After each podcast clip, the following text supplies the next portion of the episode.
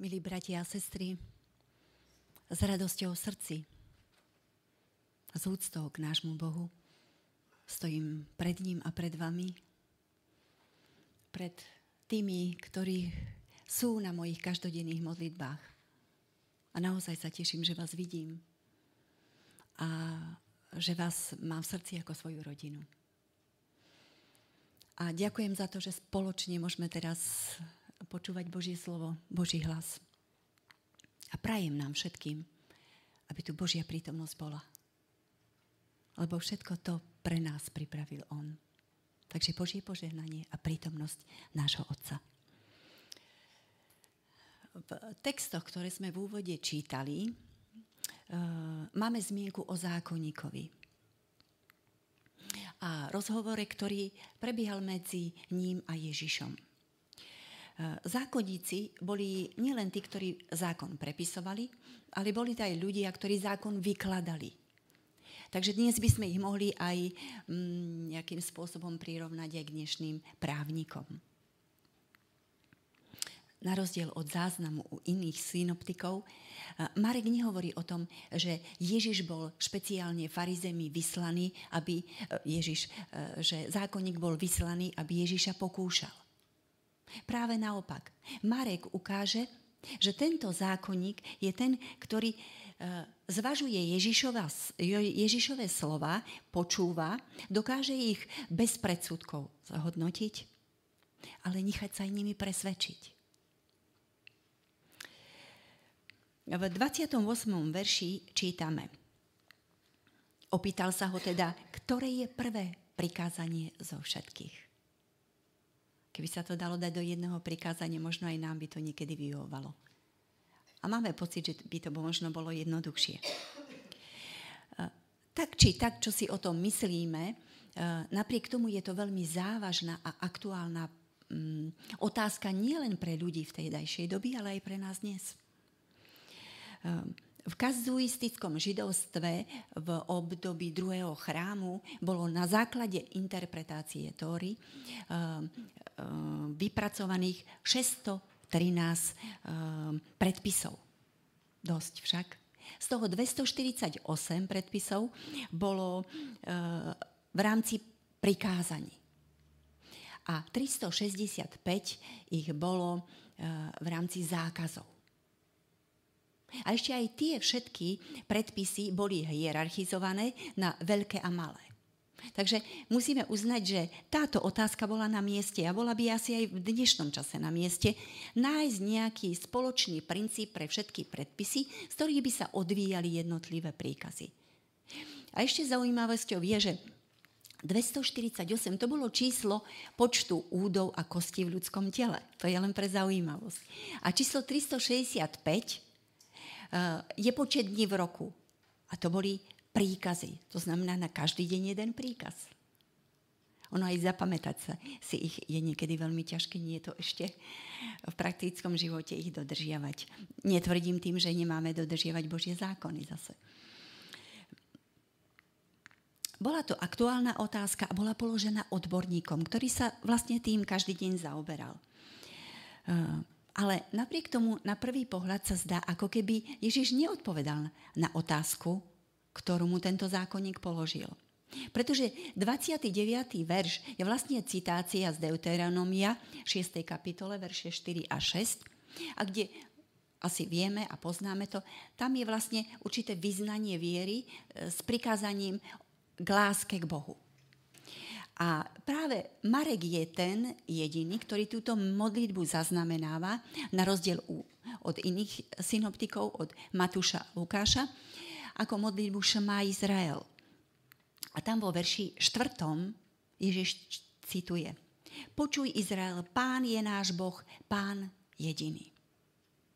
Ak v starom zákone čítame na, za, na začiatku textu slovo počuj, Znamenalo to pre Žida, ale verím, že aj dnes pre nás, že ide o slova veľmi závažné. Že Boh hovorí, sústredte svoju pozornosť. Dávajte pozor, lebo prichádza niečo pre vás závažné a dôležité. Mm, musím povedať, že aj dnes máme problém, ak sme seba kritickí, čítať, a to možno učiteľky skôr vedia, s porozumením. A tento problém sa nachádza už u detí. A takéto deti zvykneme nazývať, že sú to deti zasnívané alebo uh, zasnené, neviem, ktorý výraz je lepší. A typickým znakom pre takéto deti je, že nemajú schopnosť e, koncentrovať sa na určitú, e, určitý podnet v dostatočne dlhom čase. To znamená, sú schopné sa sústrediť, ale nie veľmi dlho. Poznáte tie deti? To je problém v celom školstve. Chvíľku, chvíľku tu, chvíľku tam, chvíľku tam. A musím priznať, že asi je to problém aj náš. Mnohokrát by sme si prijali, aby sa mno niektoré veci skrátili a potom, potom máme pocit, že tá podlaha dole s klopením zraku je oveľa zaujímavejšie ako to, čo počúvame. Však je to náš problém. Nechcem to ospravedlniť, ale musím povedať, že aj učeníci mali takýto problém. Um, Ježiš často hovoril o tom, aká je jeho cesta. Súkromne, priamo s učeníkmi. Hovoril o svojom utrpení, o svojej smrti a hovoril o svojom skriesení.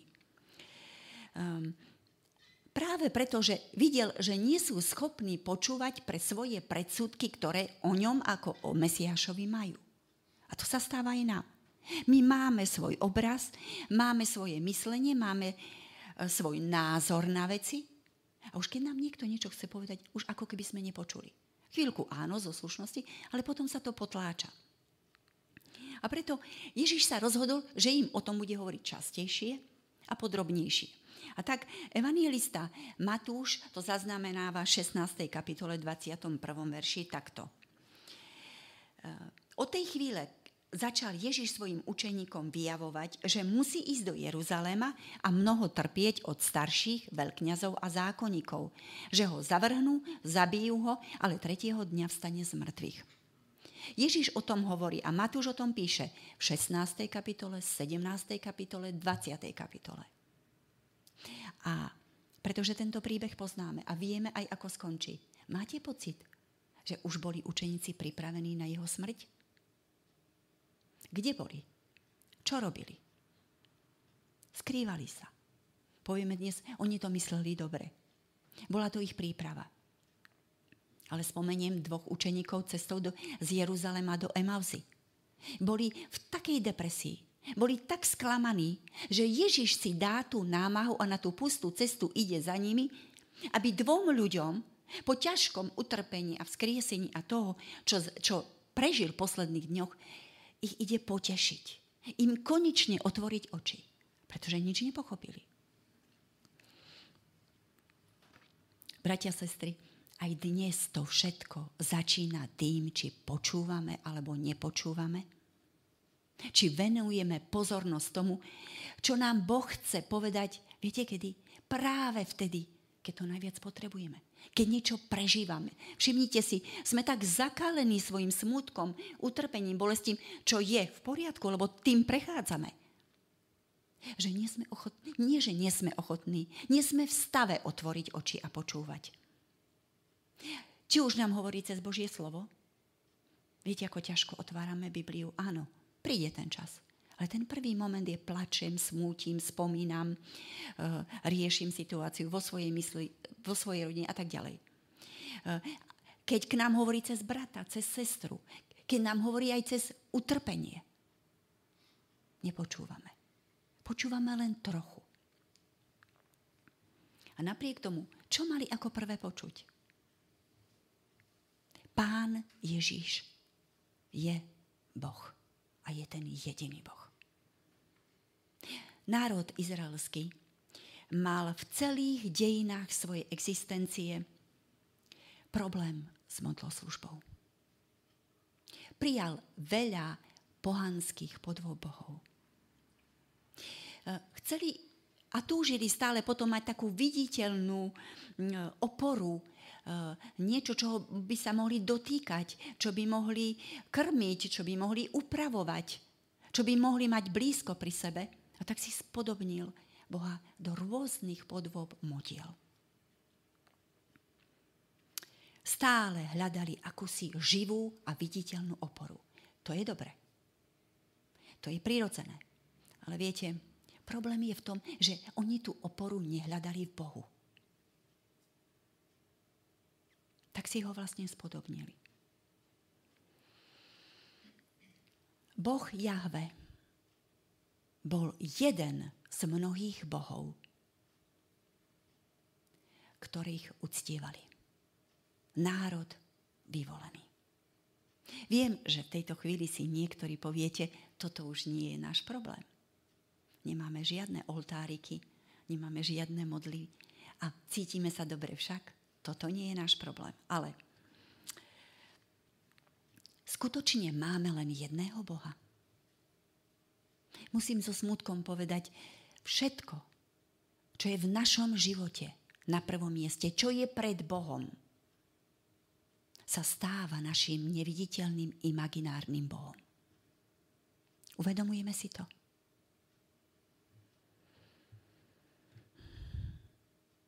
Poznáme nášho Boha? Ako ho uctievame? Máme k Bohu osobný, vrelý vzťah. Vieme o ňom rozprávať. Keby som sa vás opýtala, vyzvala, hovorte o Bohu, lebo tá podoba tie skúsenosti, každý z nás má iný pohľad na Boha. V tom zmysle nie teologickom. Ale každý z nás niečo iné prežíva. Inak ho vidíme, inak ho vnímame. Ako dlho by sme vedeli rozprávať o našej láske k Bohu, o tom, čo pre nás znamená, čo pre nás urobil, ako to medzi mnou a mojim Bohom funguje. Alebo je to tak, že jednoducho sme Boha zdedili. Prijali sme si ho od rodičov, od starých rodičov. A tak s ním žijeme. A tak e, z generácie na generáciu ho tradujeme v zaužívaných podobách, v zaužívanom spôsobe uctievania, v zhromaždení, kdekoľvek ideme, v rôznych aktivitách. V zaužívanom spôsobe komunikácie vieme, toto, toto bude, tak a tak to bude prebiehať. Žiaľ, zdedili sme rôzne podoby Boha. Zdedili sme ich. Niektorí, a myslím možno väčšina z nás sa narodila ako adventisti, ale povedzme si ako veriaci. Chodíme a chodili sme do sobotnej školy, počúvame kázne, sme aktívni v misijnej služby a tak ďalej a tak ďalej. To všetko je veľmi dôležité. A pomáha to na našej ceste viery. To všetko je dobre, ak podporujeme, ak sa na tom zúčastňujeme. Ale vieme, či Boh je v tom všetkom s nami. Je autoritou našej viery. Rešpektujeme ho ako Boha. Alebo je to nejaký kazateľ, nejaký e, teológ, ktorého my vnímame, že je nám blízky. Žiaľ, niekedy takto získaný pohľad viery, osobne prežitý niekým iným, nami prijatý a obdivovaný a neoverený vo vlastnom živote, prijatý a neoverený, nás môže sprevádzať celý život. A viete, v čom je tá katastrofa? Že jednoducho už nič iné ani hľadať nebudeme. My sme niečo prijali, niekto nám niečo ukázal a my sme spokojní.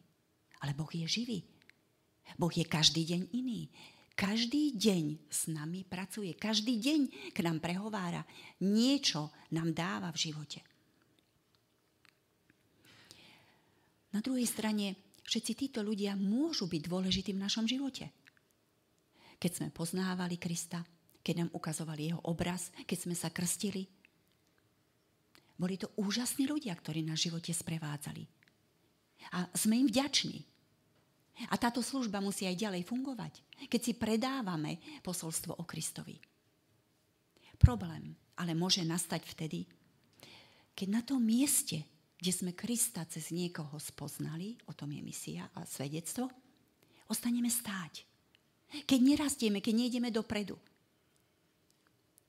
E, alebo sa môže stať, že v tom svojom myslení, v tom postoji, v tom, v, tej, v tom obraze, ktorý sme získali o Bohu, sme na tom mieste tak dlho, že keď nám aj Kristus ukáže, že poď ďalej, lebo ťa vediem touto cestou, už sme tam tak dlho, že nie sme ochotní urobiť zmenu, vrátiť sa a začať znova. Viete, Evanielia nám ukazujú situácie ľudí, ktorí prijali Krista od niekoho a tá ich lojalita, tá ich súdržnosť určitou skupinou ľudí, ktorí boli v ich očiach vzdelaní, e, zbožní a tak ďalej, ich viedla k tomu, že prestali sami rozmýšľať a rásť. A stalo sa to, že Ježiš bol v tej najintímnejšej blízkosti pri nich. Videli zázraky, videli uzdravenia a napriek tomu v ňom nespoznali Mesiáša.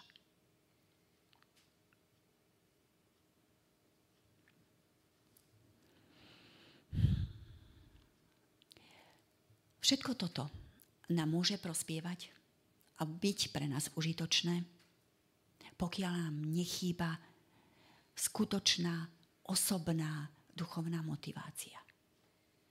Viem, prečo som tu, viem, koho hľadám a viem, v koho som uverila. Nestačí len pokračovať v tom, čo nám predznačili naši predchodcovia, naši rodičia. Aj keď to vyzerá veľmi dobré.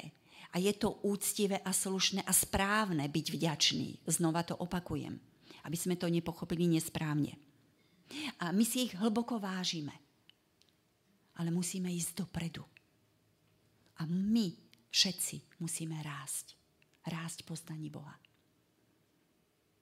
Duchovná cesta nevedie zvonku dovnútra. Aj keď sa to často stáva. Viete, koľkokrát nás uchvátia piesne, hudba. Však srdiečko zarezonuje. Ja osobne som veľmi citlivá na to, či na prírodu, či na hudbu na slovo Božie, na ľudí, ktorí vám povedia presne tak podľa vášho srdca, že tomu rozumiete. Že cítite, že duch Boží je tu a urobí úžasné svetlo. Ale tá duchovnosť vychádza a tá cesta obnovy a rastu je zvnútra vonku. V mojom srdci Boh urobí zmenu, v mojom srdci Boh prehovorí, ono to všetko vyjde vonku. A ja sa mením, okolie, v ktorom som, vnímam inak, rozmýšľam a idem dopredu. Chýba nám akési také individuálne hľadanie podstaty, podstaty e, našej vlastnej skúsenosti s Bohom. Koľkokrát ste rozmýšľali nad tým, na čom je založená moja viera? Tak keď ste sami. Aký je Boh v mojom živote? Nakoľko ho rešpektujem? V čom je to všetko nebezpečné? Nakoniec, ak nepôjdeme dopredu, ak sa neprenesieme cez tradície, cez to, čo sme zdedili, cez to, čo sme prijali, ale vlastne vo vlastnom živote neprežili a nezažili osobnú skúsenosť s Bohom, môže sa stať, že z tej dlhodobej duchovnej prázdnoty budeme Bohu klásť neuveriteľne ťažké otázky. Keď nebudeme vedieť, o čom to hovoria tí ľudia, ktorí s Kristom chodili každý deň. O čom hovorí to slovo. Aký vzťah prežívali. Mm, o čom hovoria slova, o ktorých čítam v Biblii a podobné otázky. Týmto zápasom musíme prejsť všetci. Je to zápas, ktorý sa týka mňa a môjho Boha. Medzi človekom a Bohom. Je to ťažký zápas, keď musíme zájsť na hlbinu, na podstatu svojej osobnej viery. Musíme nazrieť a dovoliť Bohu, aby nám ukázal, čo sa nachádza v nás a nesmieme sa toho báť. Viem, že takéto zápasy nemáme radi. A nie je to pre nás príjemné. Nikto z nás nechce, aby niekto vyplavoval to, čo je hlboko skryté. Ale musíme dôjsť do bodu, keď Božie hodnoty, nie ľudské hodnoty, budú aj našimi hodnotami. Boh musí byť povýšený nad všetko v našom živote. Až potom budeme schopní naplniť výzvu z Markovho Evanielia, verš 30. Milovať budeš pána svojho Boha z celého svojho srdca, z celej svojej duše, z celej svojej mysli a z celej svojej sily. Boh je láska. To sme už aj dnes počuli mnohokrát. Ale on očakáva od nás, že ho budeme milovať. Služba je až potom naša účasť na pobožnosti je až potom. Všetko je až potom. Na prvom mieste Boh očakáva našu lásku. Kto by chcel mať vzťah s niekým, kto vás nemá rád, ktorému ste nesympatické? Je to možné? Je to logické? A myslíte si, že my ľudia potom túžime a Boh potom netúži? Veď nás stvoril s touto láskou. To znamená, že on musí mať najviac v sebe tejto lásky. Na prvý pohľad by sa mohlo zdať, že Boh od nás túto lásku vyžaduje však. A či a mohlo by sa to zdať práve z toho 6. verša v Deuteronomiu 6. kapitoly a prečítam ho. A tieto slova, ktoré ti ja dnes prikazujem, nech sú v tvojom srdci.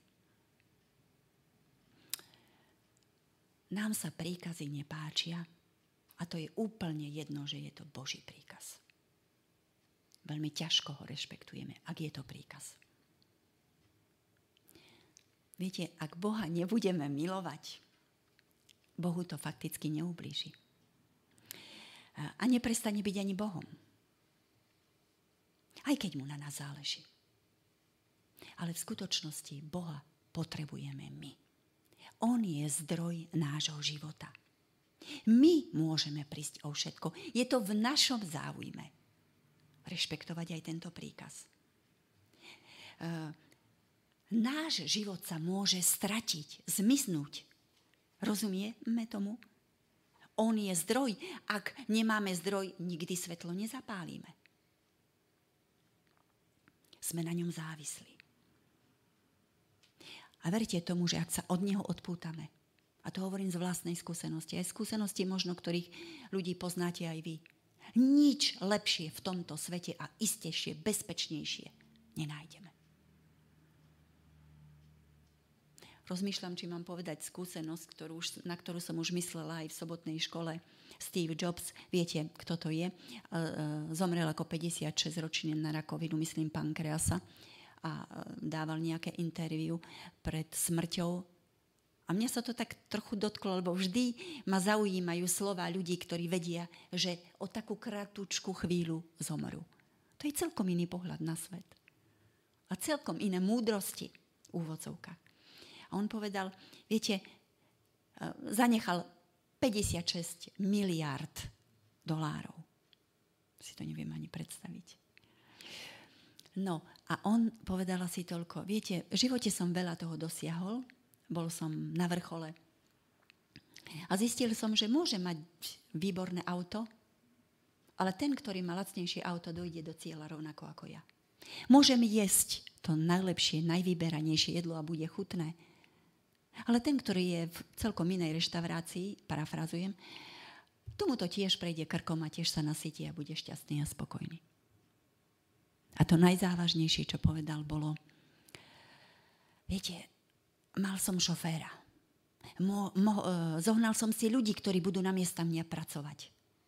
Ľudí, ktorí mi budú upratovať, ktorí mi postavia domy, vily. Všetko som si kúpil. Ale nenájdem ani jedného človeka, ktorý by za mňa zomrel. Hm? Ale my sme našli človeka, ktorý za nás zomrel. Viete, akú vďačnosť by sme mali mať za to, že Kristus bol ochotný za nás zomrieť? Že my týmto smerom nemusíme ísť?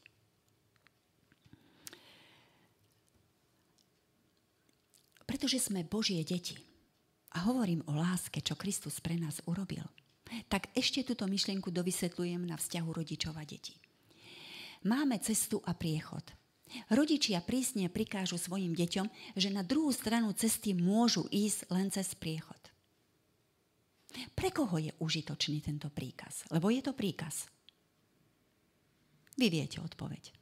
Viete, keď rodičia, eh, keď dôjde k nejakej tragédii, rodičia budú veľmi trpieť. A ja som rodič. Neviem si to ani predstaviť. To utrpenie. Ale ten, kto príde o život pri tragédii, môže sa to stať. Sú deti. Tie stratia všetko. Rodičia majú právo žiadať aby deti posluchli tento príkaz? Môžu to vyžadovať? Môžu. A to práve na základe svojej lásky k ním. Prečo to vyžadujú od, od detí? No lebo ich milujú. Pretože im na nich záleží. Je to príkaz. Ale ten príkaz je založený na láske. Napriek tomu, že sa to deťom vôbec nemusí páčiť príkaz na základe lásky. A takto sa dívajme na to, keď Boh niečo povie a toto budeš robiť. A takto sa budeš chovať. A po týchto cestách pôjdeš. Príkaz na základe lásky je úplne iný ako príkaz na základe trestu. Vyberme si. Boh je náš otec. A môže s nami jednať aj tak, že nám dá príkaz. Prečo? Lebo on prvý miloval nás, pretože on dal svojho syna až na smrť. Obetoval ho. Kto z nás je ochotný obetovať svoje dieťa, alebo svoju matku, alebo svoju manželku na smrť? Nájde sa tu niekto taký? Nevieme si to ani domyslieť. Otec nám môže dať do života aj kríž, aj keď repceme. A povie, musíš ho niesť. Nie všetko v živote ide ľahko a jednoducho. Ale je to otec a vie, čo robí. Pozná našu budúcnosť. A musíme tu skonštatovať to, čo poznáme. Hlina nemá moc nad tým, ktorý ju formuje. Len často na to zabúdame. A keď nás formuje, máme veľa odborných komentárov, ako by to malo vyzerať. A pritom sme nikdy hlinu v rukách nedržali. Hovorím obrazne. Ja teda určite nie. Ani som nič nevytvorila.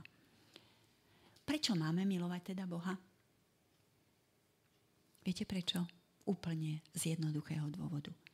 Lebo Boh urobil všetko preto, aby sme ho mohli milovať. Aby sa dalo ho milovať. Predstavte si človeka. Je k vám láskavý. Finančne vás, vás zabezpečí. Je k vám ľúdny. Pomáha vám. Súciti s vami.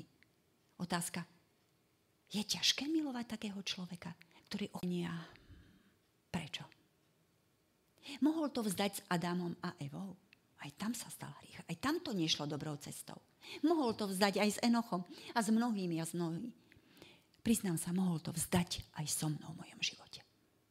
Lebo aj v mojom živote je hriech veľmi devastujúci. A nefunguje všetko ako hodinky. Ale on to neurobil. Ale práve naopak. Ukázal nám novú cestu, ako sa z toho kruhu dostať. Keď som dole, idem hore.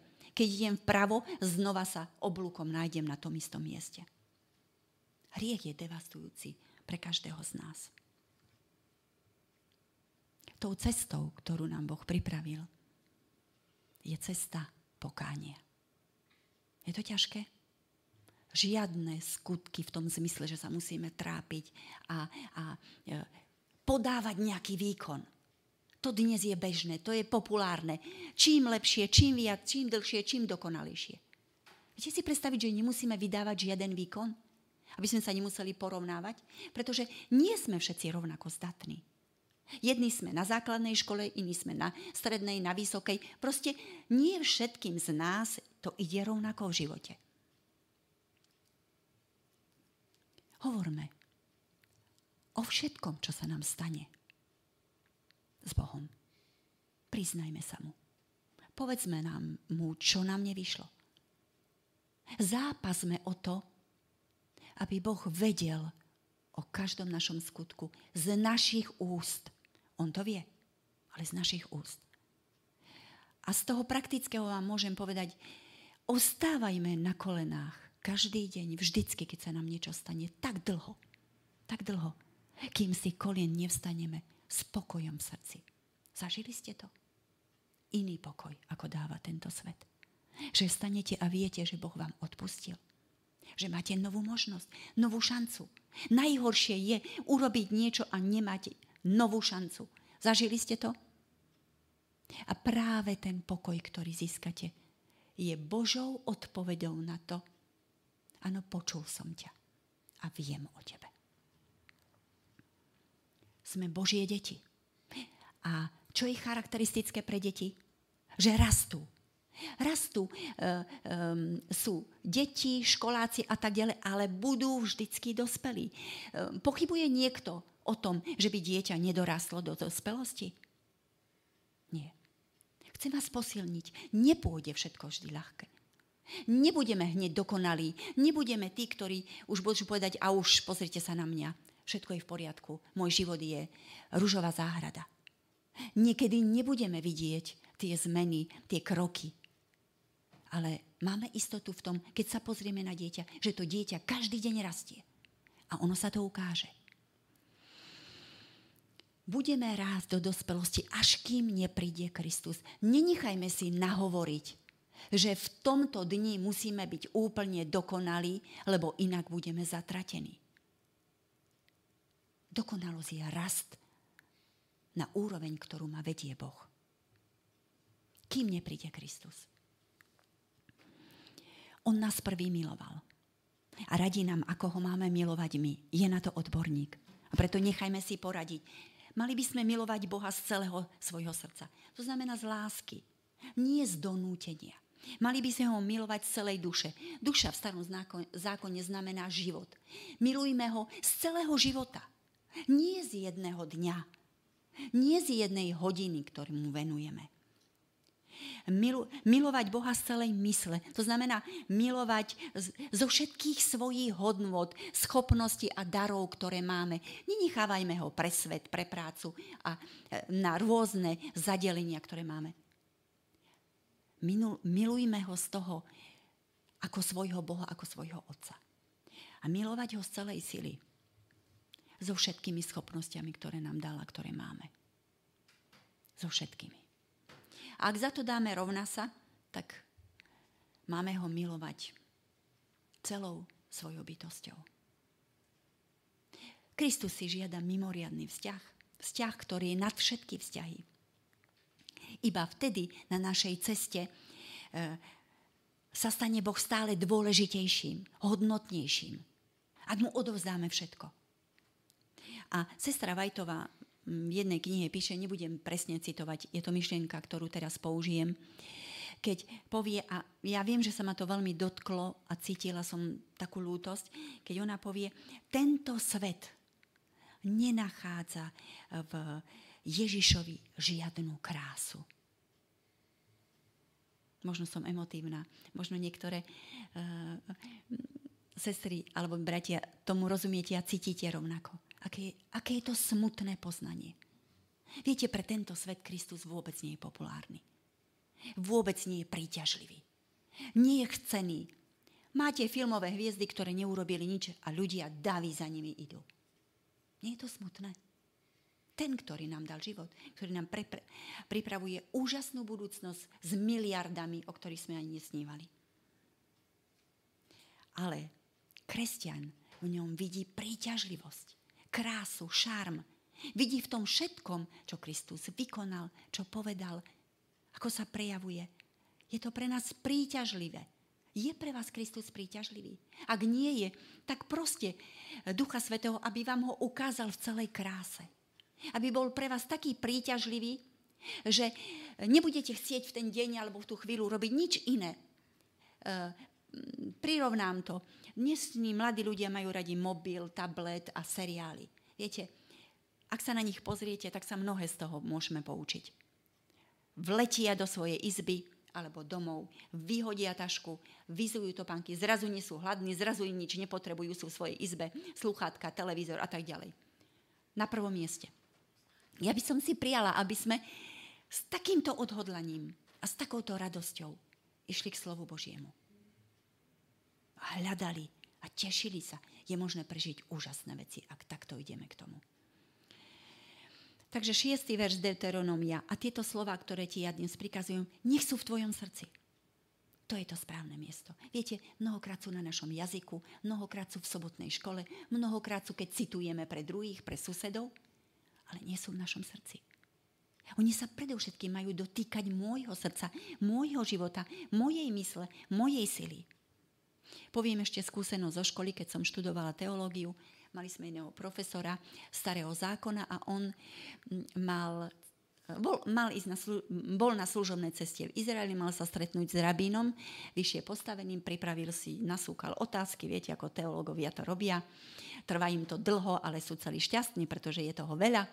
Tak e, išiel za ním a teraz sa tešil na tie odpovede, ako to zamáva s tým rabínom pri toľkem, toľkom množstve prípravy, keď rabín to má povedať za pol hodinu a e, náš teológ to študoval niekoľko dní, možno aj týždňov a tak nebudem hovoriť konkrétne veci, iba sa ho pýtal, a prečo zachovávate toto a toto a takým a takým spôsobom?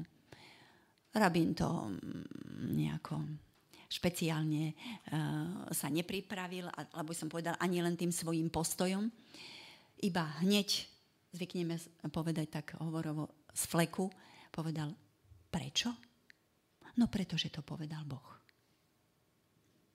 A to, to sa mi veľmi páči. Povedal to niekto, ktorý je viac ako ja. A ktorý tomu rozumie. Ktorý stvoril každú bunku v mojom tele. Máte pocit, že Boh nevie, čo hovorí? Že je neodborník? Niekedy sa takto k jeho radám staviame. Akože, no Bože, tak dobre, ale odtiaľ potiaľ. Myslím si, že ja mám na to iný názor. Ktoré slova Božom slove by sme mohli povedať, že nie sú pre nás závaz, závažné, ktoré povedal Boh. A myslím tým doslova. Dvojbodka, úvodcovka. Tie príkazy, to, čo nám radí, to, čo od nás čaká, viete to potriedi, že toto môžeme a toto nemusíme rešpektovať? Je možné povedať, že to, čo povedal Boh, nie je pre nás záväzné? Ja to neviem rozlišiť. Ja si myslím, že všetko, čo Boh povie a vyjde z jeho úst, je pre mňa záväzné okolnosti a veci okolo nás nie sú jednoznačné, nie sú neutrálne, vždycky nás budú ovplyvňovať. E, a nie sú ani nepodstatné. Vždy nás nejakým spôsobom ovplyvňujú. Buď sme hore, buď sme dole, buď rastieme, alebo upadáme. Um, buď sa ku Kristovi približujeme, alebo sa vzdialujeme. Toto nás čaká, toto sa deje, s tým musíme rátať. Neidealizujme si to. Žijeme vo svete hriechu.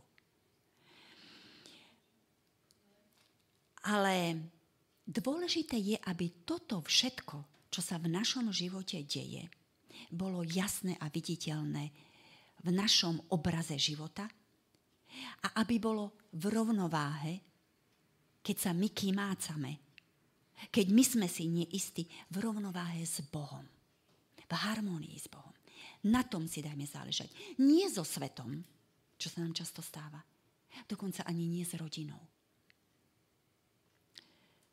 Boha máme milovať pre jeho lásku k nám.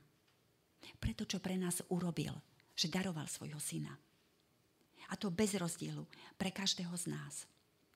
Aby sme my mohli väčšine žiť, to je úžasná správa.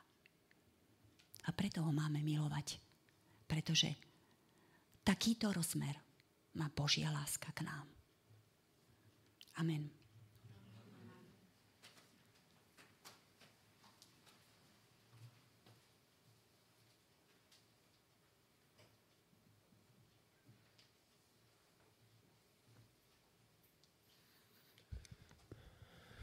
Chcem poďakovať sestre Terke za jej službu, Pánu Bohu za to, že e, nám dal myšlienky, aby sme ho postavili na prvé miesto vo všetkom. A aj v tej záverečnej piesni, ktorá sa volá Spasiteľ zveťa, aby sme vnímali to, že Pán Boh je tu pre nás a že chce, aby sme ho dali naozaj na prvé miesto. Takže vás pozývam za spievanie piesne číslo 327 a modlitbu. Prosím sestru Terku.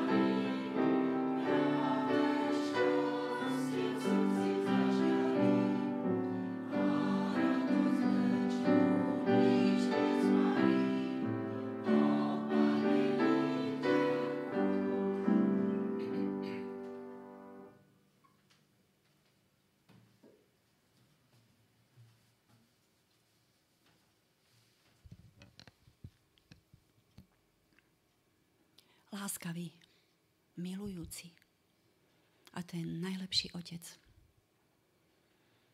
Chceme sa ti z celého srdca poďakovať za to, že sme ťa vo svojom živote poznali. Je to pre nás obrovská česť. A chceme ti tak vyjadriť vďaku za to, čo si pre nás urobil. Že si bol ochotný sa niečoho vzdať a to najcennejšieho. Tvojho syna.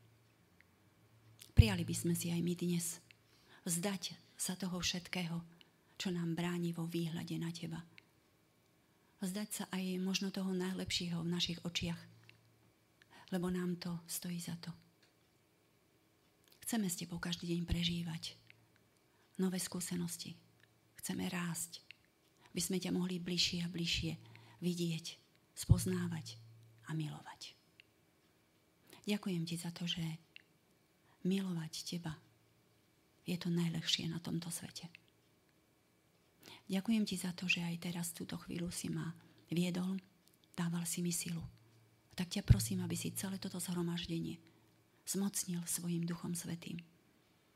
Aby vždycky, keď pôjdeme svojou cestou, sme mohli byť zastavení Tvojou láskou. Aby sme ju naplno prežívali. Aby sme ju videli každý deň vo svojom živote. Nech je Tvoje meno oslávené a nech sa stane Tvoja sveta vôľa pre nás všetkých od teraz až na veky. Amen.